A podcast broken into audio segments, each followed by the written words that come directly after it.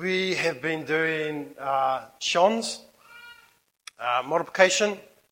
Talked about multiplication. Uh, God is the God of multiplication, retention, holding on to the faith. And today we're going to talk about variation. Waitangi Day, we celebrate unity in the midst of diversity. One nation, two peoples, two languages, people from all over the place. Diversity, variation. So here's the big question. Are you ready for the question? Is variation, is variation good or bad or neutral? Is variation good or bad or neutral? What about in church? Should everyone in church be the same? We have a missionary friend, and uh, she's a doctor, and she says she works amongst squatter people. And amongst the squatter people in the Philippines, uh, they have some strong convictions about health. And some of them are good, uh, some of them are bad, and some of them are neutral. So, for instance, a good one is they believe that the people should drink lots of water. And they do. And a neutral one, when it rains, the men will often wear a handkerchief on top of their head because they think that's helpful. And it's, it's not particularly helpful, but it's not unhelpful. A bad one is when babies have fever, they will actually wrap the baby up really tightly and make it hotter. Good, bad, neutral. And in church, in church, some variation in church is good, some is neutral, it depends, and some is bad. It consistently has a negative impact. And we're going to start with negative and go to neutral and end up um, with good because we like to end up happy. it's like um, having showers at, at Wainui Beach. You know, you don't want to waste your water, so you start in the cold, and then it gets warmer, and then you end up with a hot shower. So we're going to start with negative. One of, one of the most well known and quoted lines of Jesus is Matthew 7 1. And Matthew 7, of course, is in part of those three chapters that Jesus talks about being a disciple, being a follower of Jesus. 5, Matthew 5, 6, and 7. Discipleship, how to follow Jesus. Matthew 7 1 says this Don't judge and you won't be judged. Don't judge and you won't be judged. Kaua e whakawa, kei whakawa kia koutou. Now, what is often missed in Matthew 7, if you go down about six verses to Matthew uh, chapter 7, verse 6, in that very same paragraph, it says this Jesus says, Don't give to dogs what is sacred. Kaua e hoatu te mea tapu ki ngā kuri. And don't give your pearls to pigs, meaning it's both the same. Be discerning about who you share your spiritual truth with. Because there's some people that are going to treat spiritual truth with utter contempt. And so, obviously, if you give out spiritual pearls willy nilly, there's going to be some that are treated with disrespect. Therefore, discernment is needed. So Jesus says, Don't judge. And then he says, Do discern. Don't judge, but do discern. And even uh, a few verses down from that, verses 15, 22 of, of chapter 7, Jesus says, There are people that look like they are the real deal. They look like they are amazing sheep. They're part of the flock. They look like sheep and they're very charismatic and gifted. But actually, they can be uh, devastatingly destructive in the flock. And that's a pity, isn't it? That you have people that in the flock that really look like the flock, but they're not. It'd be way more simple if it was just one big fluffy flock.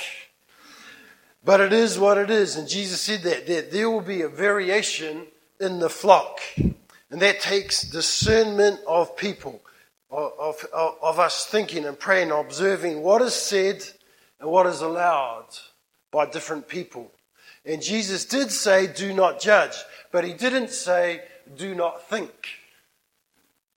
We are allowed to think. We are created with a brain so that you can think, not just to keep your ears apart. And this is what this is. Uh, Matthew 5, 6, and 7 is, is all about being a disciple. And what this is, is discipleship with your big boy and your big girl pants on. This is being a follower of Jesus with your big boy and big girl pants on. Discerning. Discerning. And there is some variation amongst the flock that is negative. Uh, there is some variation, difference that is not good, negative, can create actual destruction in the church. And the Apostles' Paul instruction to the young pastor Timothy in 1 Timothy verse 3 is this. And the, the fact that it's uh, right at the start is important. A lot of the biblical letters, they start with nice greetings. Hello, how are you? And then bang. And the bang here, verse 3, kapow here in verse 3 is this. 1 Timothy chapter 1, verse 3. As I urged you, Paul says, when I went into Macedonia, stay there in Ephesus, so that you may command, command, not suggest, not engage in polite debate, but command certain people not to teach false doctrine any longer or to devote themselves to myths and endless genealogies. Such things promote controversial speculations rather than advancing God's work, which is by faith. In other words, Paul says to Timothy, You stay there in Ephesus. Ephesus was a, a hub of the church. Stay there, stay there, and shut up those troublemakers. Don't let them get the microphone. They're hurting the faith, they're not helping. In a similar way, Jude, verse 3, again, right near the front. Jude only has one chapter. Verse 3 Dear friends, I was eager to write to you about the salvation we share, but I felt compelled to write to you and urge you contend for the faith that was once for all entrusted to God's holy people. For certain individuals whose condemnation was written about have slipped secretly in among you the ungodly people who pervert the grace of God into a license for immorality and deny that Jesus Christ, our sovereign and Lord. So he said, contend for the faith. Kia kaha te tohi ki te whakapono. Whakapono is, is a Māori word for faith. It means to make true. Contend for the faith. In other words, Jude writes, I wanted to write a happy, clappy letter about the faith that we share. Instead, the Holy Spirit prompted me to, to write to you and urge you, contend for the faith, fight for the faith, don't surrender it. Don't allow people to, to make a variation, a divergence from the true faith, subvert the faith. Contend for the faith, Wainui Beach Church. Contend for the faith. Galatians 1, again, after the polite greetings from the Message Bible, verse 6. I can't believe your fickleness, how easily you have turned traitor to him who called you by the grace of God, by embracing a variant message. You've, you've turned traitor to him who called you by the grace of Christ, and you're embracing a variant message. Acts chapter 20, verses 28 to 30. Paul's in a rush to get to Jerusalem, and on the way, he wanted to say something to the elders of the church hub at Ephesus. Verse 28. Keep watch, Paul says to the elders, keep watch over yourselves and all the flock of which the Holy Spirit has made you overseers. Be shepherds of the church of God, which he bought with his own blood. I know that after I leave, savage wolves will come in among you and will not spare the flock. Even from your own number, men will arise and distort, that means produce a variation, distort the truth in order to draw away disciples after them. Do you get it? You get it? There's some variation that is not good. There's some variation that is not good. Can be negative, can be destructive. Oppose it. Oppose it. And distance yourself from it. But, we're getting warmer, there's some variation that's neutral. Romans 14 talks about this. Romans was written by the Apostle Paul, and writing to the church at Rome, he says there are some things that are disputable. Disputable, mean, disputable means that they're not clear cut, they're not good or bad in themselves. The, the things do not carry much weight one, day, one way or another. They're not that important in themselves. So, some examples in Romans chapter 14 is, is to do with meat and veggies and wine and special days. Now, the thing, whether it's meat or wine or the day, is not the issue. The issue is whether it affects and how it affects the brothers and the sisters. Now, meat, for instance, was most meat was bought at the market, and big question was had it been, and probably was, most of it sacrificed to idols on the way to the market. And, and, and should Christians eat that or not? And there were different opinions on that. And in the church at Rome, there were different opinions whether it was right or wrong to indulge in meat and wine and special observations of days or not. And Paul says the issue is not the thing, but love of the person and not being a stumbling block to them in the food or drink or, or clothes or movies or music. Um, and then the summary comes in 15, verse 1, Romans 15, verse 1. We who are strong ought to bear with the failings of the weak and not to please ourselves. Each should please his neighbor for his good and build him up. For even Christ did not please himself. And a Bible commentator wrote this on Romans 14, says this, it's great. The Romans, the Roman Christians must resist the inclination to please themselves. Indeed, the refusal to live a self pleasing life should characterize every believer. Indeed, the refusal to live a self pleasing life should characterize every believer. Uh, I have a relative who was a really, really heavy drinker. Uh, probably all have those. But um, he would come, what he'd do, he'd come home from work, ignore the family, go straight to his garage where he had his beer fridge and start in on it every day after work. And um, he finally realized he had a really bad habit, at the very least, and he was going to stop. And he did totally. He came to visit another relative of mine, and um, when he came to stay, those relatives put away, hid away all their alcohol. They were mild sort of drinkers. And that for the duration of, of his stay. And that was not being hypocritical or false, that was actually being loving and supporting the guy with the problem. Uh, another example, uh, some of us will remember Michael Jones, great uh, All Black number seven. And there was another great rugby player from Auckland called Eroni Clarke. Now, interestingly enough, Michael Jones decided he would not play on Sundays. He never played on Sundays. They actually got a test match changed in Australia so that um, he could play. Um, he had a friend, Eroni Clarke, brothers in the Lord. Now, he, th- he believed that it was okay to play on Sundays. And they both got along well. They were good friends, you see. It's not about the day, it's about loving each other and doing the best for each other, wanting the best for each other. So there's things that are neutral.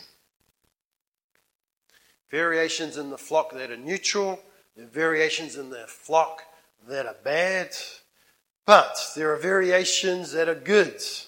And there's a little girl, she had a habit, and she would pray at night. And she was praying one night, and she prayed this. She said, um, God, I want to know, I want to know if girls are better or boys are better. I, know that you are one, but I want you to be fair. but Genesis 1, uh, chapter 1, 26 and 27, God says, Let us make man in our image. Mankind is more accurate because then God recreates his image. It says he made male and female male and female in his image. As God makes himself, he makes it into male and female. I hanga rawa he tane wahine. End of chapter, when God sees his handiwork, he says, it's very good. Male and female, very good. He also makes animals and birds, and they're all different. They're all different, and it's very good. And he made different uh, ethnicities and languages and cultures, and it's all very good. And in um, Revelation 7, the diversity of people worshipping the Lamb, all the different languages and cultures and nations, all created in God, by God, and personality. That personality you have, that's not an accident. That was created by God. And there's um, various ages in church. I praise God, we have all the different ages in church. And clear evidence in the early church, they had, they had different ages in church. All the needs that the different ages had to offer. Some of us were up at Donneraille Park uh, last Sunday, Monday, and we're having a cup of tea there, and a nice um, person comes over and says, um, Do you people um, own whole, mostly blonde kids that are um, climbing the near vertical wall on the other side of the river? We uh, yeah, they're ours. and, uh, you know, you don't need to teach young people uh, courage, do you? And energy. And uh, other ages have other things to offer. All ages have something to offer. Giftings, Corinthians 14, and um, and Ephesians 4, the different gifts that are in church, various gifts. And they're not for building up our own ego, they're for building up the church. Socio-economic, Luke 8, verse 3, talks about rich woman that helped fund the ministry of Jesus and his disciples. You know, there were miraculous catches, but it wasn't just that. Some people just dipped into their back pocket to help the ministry of Jesus and their disciples. And then, so rich people, James 2, poor people, verse 5. Listen, my dear brothers and sisters. Has not God chosen those who are poor in the eyes of the world to be rich in faith? You know, poor people have something to offer as well. So, there is variation in church, and much of that variation created by God is good. Embrace it, enjoy it. Some of that variation is neutral. So let's tread with love and respect in, the, in, the, in those variations. And some variation is wrong. Is wrong. Oppose it and distance yourself from it. And we're going to celebrate communion together as a body. And uh, if you have the courage, find someone that's different from you, or one or two that's different from you, a different gender, or different race, or different size, or height, or age, or whatever. and uh, maybe if we could have some background music, is Caleb still here? Or um, just something gentle in the background. And as we take communion together, pray for each other. Okay, we're good with that? And I'm going to pray now. Thank you, Lord. Uh, thank you, Lord, that you are the God of all. And um, we want to be disciples of yours. That's our desire, even if it takes us putting our big boy, big girl pants on. And to know where variation is wrong and where we need to oppose it. And to know where uh, it's neutral in itself, it's not wrong, but we need to continue to be loving to those around us and those that are good, those things that are good, and to embrace it and enjoy it. And even when it's um, uncomfortable and different, that we embrace it uh, for the benefit of your glory and advancement of your kingdom. Jesus. Ihu karaiti, te tino King Amen. Can we have uh, some helpers to help hand this out? So, if you're brave, find someone or one or two people have communion with, pray with them, And then we're, as you do that, we're finished. God bless you. Have a great week.